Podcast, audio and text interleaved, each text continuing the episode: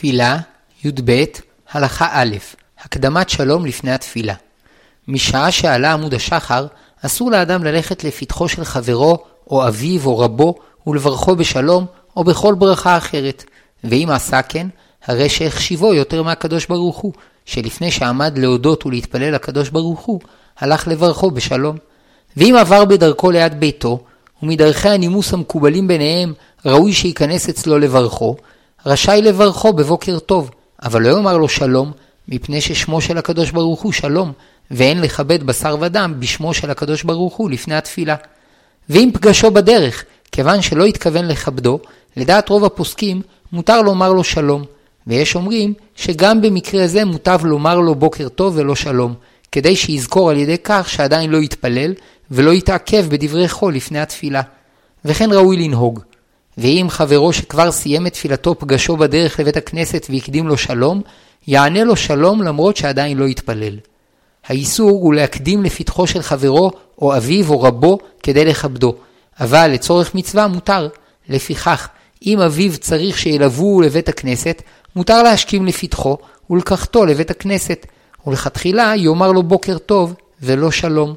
וכן אם הוריו עומדים לטוס מהארץ, ומצד כיבוד הורים, הוא צריך ללוותם ולסייע להם, ואם ימתין עד אחר התפילה, הוריו כבר יטוסו. יאמר תחילה את ברכות השחר, ואחר כך ילווה אותם לנמל התעופה, ואחר כך יתפלל.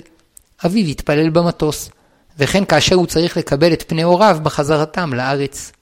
תפילה, י"ב, הלכה ב', שלא לעסוק בעסקיו קודם התפילה. משעה שעלה עמוד השחר, אסור לאדם לעסוק במלאכתו קודם שיתפלל, מפני שהקודש קודם לחול, וכבוד שמיים קודם לצרכיו של בשר ודם.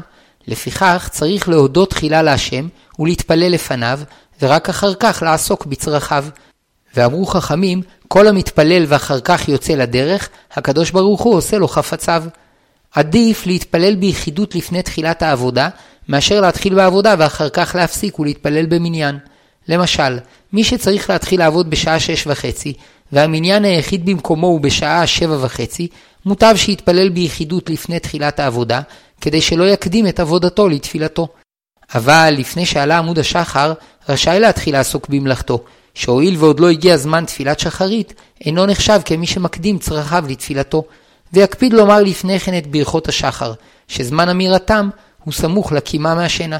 וכיוון שהתחיל במלאכתו לפני זמן התפילה, רשאי להמשיך במלאכתו גם אחר שיעלה עמוד השחר, ובתנאי שיספיק להתפלל לפני סוף זמן התפילה. תפילה, י"ב, הלכה ג' דברים שמותר לעשות לפני התפילה.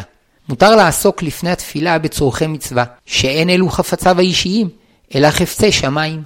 למשל, ביום שישי, אם יש חשש שאחר התפילה לא יישארו בחנות מאכלים לשבת קודש, מותר לקנותם לפני התפילה. אבל שלא לצורך מצווה, אפילו פריט אחד אסור לקנות. ואם לא נותר בביתו אוכל לתת לילדיו היוצאים ללמוד בבית הספר, מותר לקנות את המאכלים הנצרכים לפני התפילה, שאף זה בכלל צורכי מצווה. פעולות קטנות אינן נחשבות מלאכה, ואין העושה אותן נחשב כמי שעושה חפציו לפני התפילה. למשל, מותר לאדם לסדר את מיטתו לפני התפילה, ומותר לו להוציא את האשפה מביתו לפח המרכזי, וכן מותר לעיין מעט בעיתון, וכן מותר להתעמל מעט לפני התפילה. מותר להכניס כביסה ממוינת למכונה ולהפעילה, מפני שזו פעולה קטנה, אבל אסור למיין את הכביסה ולהכניסה למכונה. אסור לבשל ולאפות לפני התפילה, אבל מותר להדליק את האש מתחת לסיר שהוכן מאתמול, או להכניס לתנוע אפייה תבנית שהמאכלים שבתוכה הוכנו מאתמול. מותר בשעת הצורך להלביש את הילדים ולהכין להם כריך לפני צאתם לגן ולבית הספר, מפני שזו פעולה קטנה ויש בה גם צד של מצווה.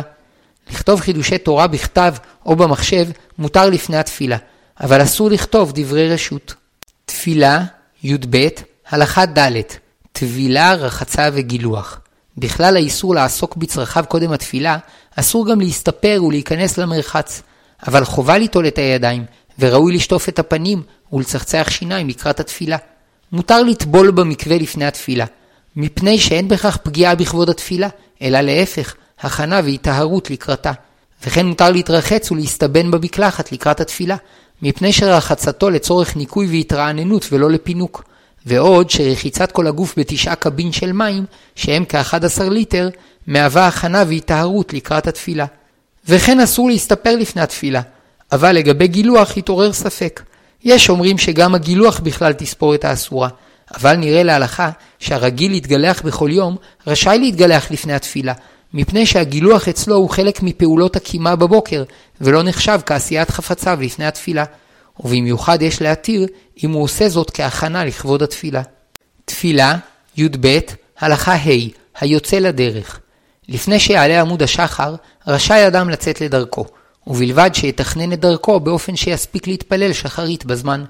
אבל אחר שעלה עמוד השחר, אסור לאדם לצאת לדרכו, אלא קודם עליו להתפלל, ורק אחר כך יצא לדרכו. ואפילו אם הוא צריך לצאת לדרכו מוקדם, כך שבמקומו לא יוכל להתפלל במניין, ואילו במקום שאליו הוא נוסע, עוד יוכל להתפלל במניין אחר נסיעתו. עדיף שיתפלל ביחיד לפני צאתו לדרך.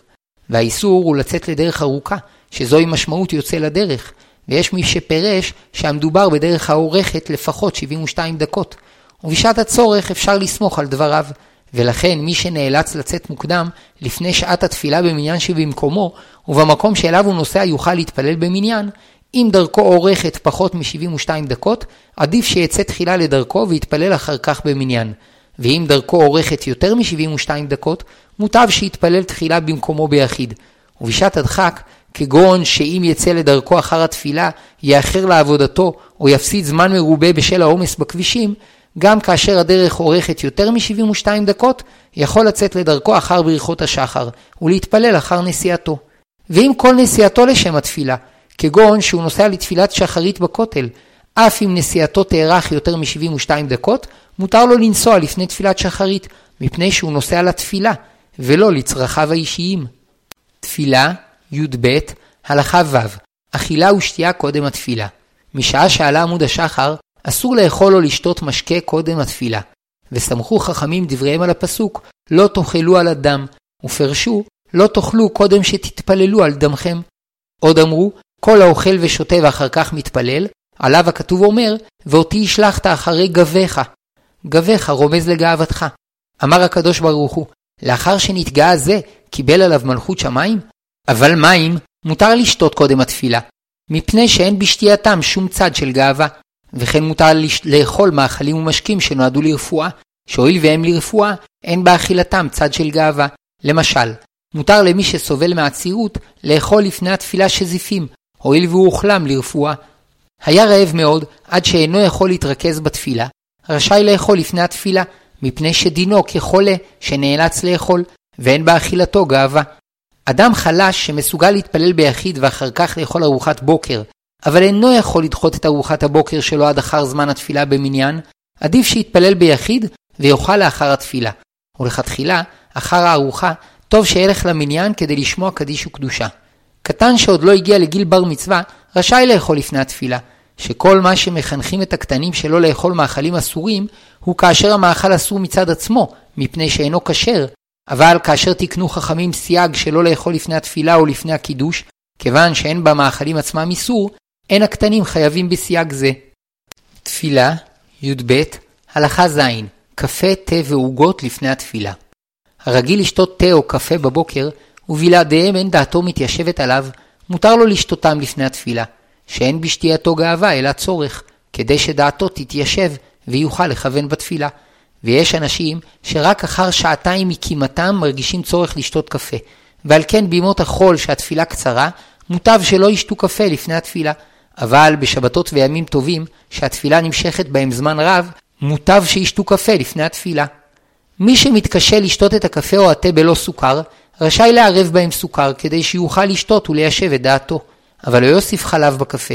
ומי שבלא חלב אינו יכול לשתות את הקפה, כיוון שהוא שותה כדי ליישב את דעתו, מותר לו להוסיף גם חלב לקפה. לפני תפילת השבת, רבים מקילים לאכול עוגות, אבל מנהגם מוטעה, ואין להם על מה לסמוך. שכל מה שהתירו הוא רק לשתות קפה שנחשב כמים, ומי שהתרגל לשתותו מתמכר לקפאין, ובלא שישתה אותו אין דעתו מתיישבת עליו. אבל אכילת עוגות היא האכילה אסורה לפני התפילה, ורק מי שהוא רעב מאוד, או שחושב שבהמשך יהיה רעב מאוד, עד שלא יוכל לכוון כראוי בתפילתו, מותר לו להקל ולאכול מעט עוגות לפני התפילה. תפילה, י"ב, הלכה ח' אכילה ושתייה לפני עמוד השחר. איסור אכילה ושתייה מתחיל מעמוד השחר, שאז הוא הזמן המוקדם ביותר לתפילת שחרית. וגם בחצי שעה שלפני עמוד השחר אסור לקבוע סעודה, שמא ייגרר בסעודתו וישכח לקרוא קריאת שמע ולהתפלל. אבל לאכול אכילת ארעי מותר לפני עמוד השחר. לפיכך, מותר לאכול לפני עמוד השחר ירקות ופירות ותבשילים בלא הגבלה, ותבשילים העשויים ממיני מזונות כפתיתים ואטריות פחות משיעור קביעות סעודה, ופת ועוגה פחות משיעור כביצה. לפני חצי שעה הסמוכה לעמוד השחר מותר לאכול הכל, ובכל אופן, בשעה שיגיע עמוד השחר צריכים להפסיק כל אכילה ושתייה. על פי הקבלה, יש נוהגים להחמיר שכל מי שקם אחר שנת קבע בלילה, ואפילו קודם חצות הלילה, לא יאכל ולא ישתה עד אחר תפילת שחרית. ואף שלהלכה מותר לאכול ולשתות לפני עמוד השחר, לכתחילה ראוי להיזהר בזה. אבל אם חסרון האכילה או השתייה יגרום לביטול תורה, מוטב לאכול ולשתות לפני עמוד השחר, וכן הנוהגים לקום בליל שבת לאמירת בקשות, רשאים לאכול ולשתות, אם על ידי כך הם מתעוררים יותר לעבודת השם. תפילה, י"ב, הלכה ט', תפילין וציצית בקריאת שמע ותפילת שחרית. חובה מדברי חכמים לקרוא קריאת שמע של שחרית עם תפילין, שנאמר בפרשת שמע, וקשרתם לאות על ידיך, והיו לטוטפות בין עיניך, וכן נאמר בפרשת והיה עם שמוע, וקשרתם אותם לאות על ידכם, והיו לטוטפות בין עיניכם. ואין ראוי לקרוא פסוקים אלו בלא תפילין. ואמרו חכמים, כל הקורא קריאת שמע בלא תפילין, כאילו מעיד עדות שקר בעצמו. מכל מקום, גם מי שאין לו תפילין, צריך לקרוא קריאת שמע, הואיל ואלו שתי מצוות שאינן מעכבות זו את זו. ואם לא זכה לקיים מצוות תפילין, לפחות יקיים מצוות קריאת שמע. ואינו נחשב כמעיד עדות שקר, הואיל והוא אנוס. גם תפילת עמידה של שחרית ראוי להתפלל בתפילין, וזהו חלק מקבלת עול מלכות שמיים בשלמות. הסתפקו האחרונים לגבי מי שאין לו תפילין, וחברו יכול לתת לו אחר התפילה להניח את תפיליו. האם עדיף שיתפלל במניין בלא תפילין, ואחר התפילה יניח תפילין, או שעדיף שיתפלל עם תפילין ביחידות. למעשה, דעת רוב הפוסקים שמוטב להתפלל עם תפילין ביחידות. אמנם הרוצה להתפלל עם המניין בלא תפילין, ואחר כך להניח תפילין, רשאי. וכן ראוי להתעטף בציצית לפני התפילה, מפני שהפרשה השלישית של קריאת שמע עוסקת במצוות הציצית, וראוי לאומרה תוך שמקיימים את מצוות הציצית. ונוהגים בעת אמירת קריאת שמע לאחוז את הציציות ולנשקן פעמים מספר. ואף שגם בטלית קטן מקיימים את מצוות ציצית, נוהגים להוסיף ולהתעטף בטלית גדול לכבוד תפילת שחרית. אמנם לפני הנישואין, רוב יוצאי אשכנז נוהגים להסתפק בטלית קטן, ורק לאחר החתונה מתחילים להתעטף בטלית גדול בתפילת שחרית. תפילה, י"ב, הלכה י' דינים בהנחת ציצית ותפילין לקראת שחרית.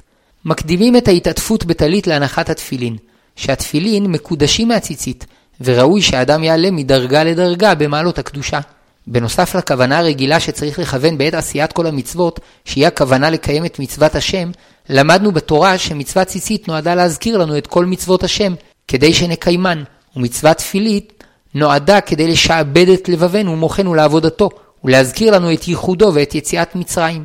וכוונות אלו נדפסו בסידורים, ואף שאין חובה לאמרם, צריך להרהר בהם.